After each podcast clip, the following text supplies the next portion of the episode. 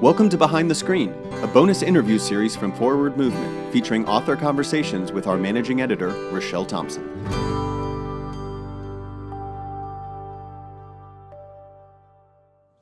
Hi, welcome to an episode of Behind the Screen. Today we're with Adam Trambley, the author of August Forward Day by Day.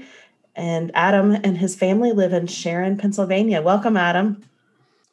Uh, hello, thank you for having me, and thank you for having me write for Forward Day by Day. This is just wonderful. Well, it was great to read and to be a part of your process as you wrote those. Uh, tell us a little bit about yourself so that uh, listeners can know a little bit more about you. Sure. Um, I live in Sharon, Pennsylvania, which is literally blocks from the Ohio border, about halfway mm-hmm. between Pittsburgh and Erie. Um, my wife Jane and I uh, have two daughters. One is in college, and one recently graduated from college. Um, and the one who's in college has been with us, uh, learning from home, doing remote learning through the pandemic, which mm-hmm. has been great for us in some ways, and I think very challenging and maybe not quite as great all the time for her. But uh, right, it's right. been good to have her ever with us. Um, I grew up in Erie, Pennsylvania. Uh, grew up associated with the Benedictine Sisters of Erie, um, Sister Joan Chittister's monastery mm. there, and really had the blessing of getting to work with her and other sisters and had that really shape my understanding of what faith is, of how profound prayer and the Christian life can be for other people and is what it means to live lives of discipleship and service. Yeah. What an experience to be able to be with such a, a spiritual mentor and and kind of icon of the of this time of our of the world you know. That's a, that's amazing. Now you're an episcopal priest. You serve a congregation. Um, tell us a little bit about your congregation. Yes um, i'm at st john's episcopal church. It is a I guess you'd call a medium sized kind of congregation. It's much like many of the congregations throughout our church. Um, it was founded in the 1860s as Episcopalians started to move into this area and, um, you know, slowly built from a little church to a beautiful Victorian church. At one time, the people who owned steel mills and other similar places went to St. John's and in this area of the country, most of those people are no longer here. And so um, we have an incredibly faithful, active congregation. Um, we do a food pantry every month. We have a community meal every week, um, as well as just other things, other activities into the community.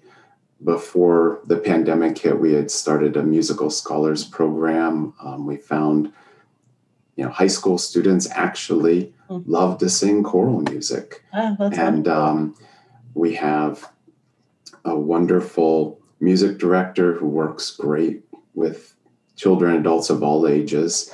And so we reached out to some of the local schools, and some of our local choir students came and uh, joined us for a program where we paid them to sing Sunday morning with us, to come to choir rehearsals, and to come to an hour of Christian formation that we designed just for them. Mm-hmm. Um, they would try to respond to their needs and their questions. And uh, wonderful program. People really getting a chance, sometimes for the first time, to delve deeply into their faith. Mm-hmm. Um, maybe they had some Christian background or had gone to a church but hadn't been really active. And yeah you know, it's wonderful to watch them grow musically as well. Yeah, that's really cool. Um, and I guess that's on hiatus right now, but we'll be coming back. Yeah, we're you know waiting to be able to sing again. so right, right, right. Well, one of the things that you talked about in your meditations is a pilgrimage to Israel. Tell me a mm-hmm. little bit about that experience and how it shaped you. Um, yeah, in 2012, um, a little bit earlier than that, but around that time was our diocese 100th anniversary. And so, as part of that celebration, our diocese put together a pilgrimage to the Holy Land. Mm-hmm. And so, um, I don't know how many, a bus load of us, let's say, because that's what it ended up being practically, right. um, went and really got to see sites out of the sites we read about in the Bible, to mm-hmm. be there, to experience what that was like. Uh, and it was is transformative. It's it doesn't look like the United States mm-hmm. in most places, and um, when you see, for instance, look out over the desert, the sands where the road to Jericho, where the Good Samaritan would have mm-hmm. walked, and right. the you know the lack of trees, the lack of shade, the difficulties of seeing anything, these big sand dunes, and what it would have really been like to just reach out to somebody in the middle of nowhere and how dangerous that could have been. Um, it was pretty amazing, as well as just to be places where you realize, okay, well, this is a well that Mary was at. Right. The angel appeared to her. Here's the we went to Jacob's well where Jesus drank from and where Jacob drank from and where we could still drink from. And mm-hmm.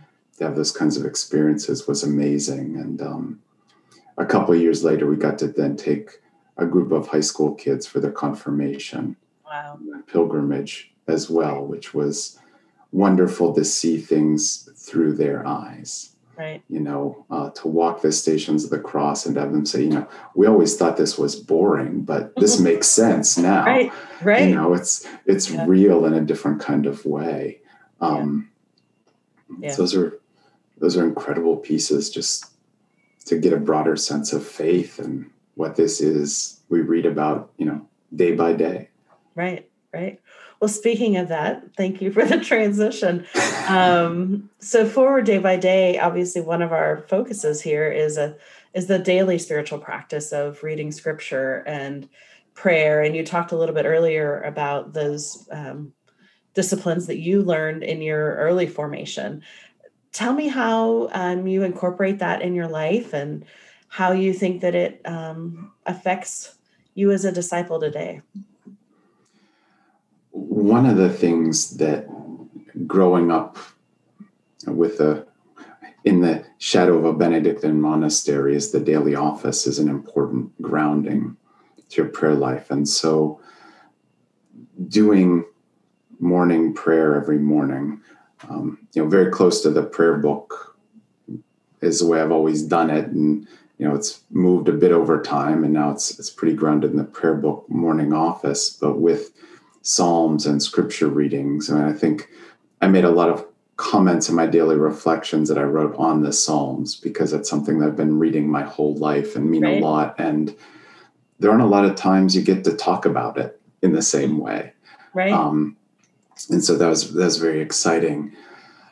And uh, just doing that and having that as an anchor every morning teaches the scripture, gets it in you, and it means at the beginning of every day, there's some reconnection.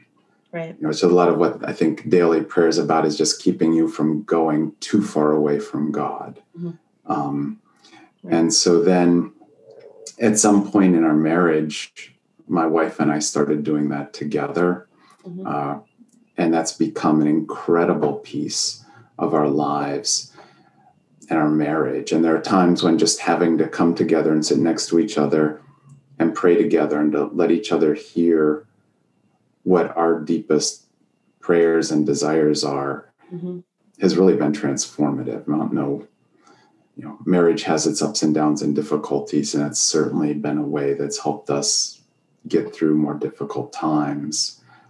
And then when our children were younger, we started doing some kind of mod- modified evening prayer with them we take a Bible story, starting with children's Bibles, and now eventually, you know, at some point we got to where we could actually read the gospel lesson for the day with them, and then letting everybody say what they're thankful for for the day. Um, and that's been transformative as well.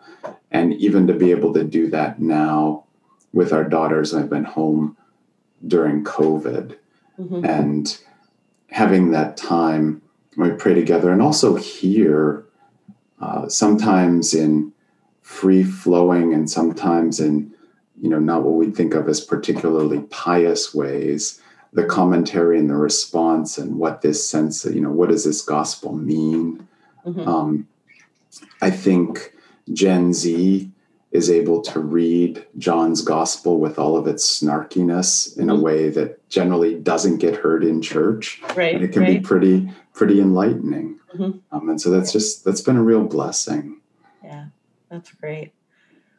Well, writing forward day by day meditations, you said you had the opportunity to explore some of the Psalms and different um, uh, scripture scripture passages for each day. What did you find the most challenging? It's a very particular type of writing with a lot of restrictions, 220 words. Mhm. Um, what did you find challenging about writing for Forward Day by Day? And what did you find um, was an opportunity for growth for you? Well, I think you realize how long a month is when you're doing this. I mean, Right. when when you first say you want to do it, oh sure, like how hard can it be to do, you know, some meditations and you know, you start and the first two or three seem pretty easy, especially since you get to a day that's difficult. So you skip it and come back to it, and that's like, oh, there's still 27 left.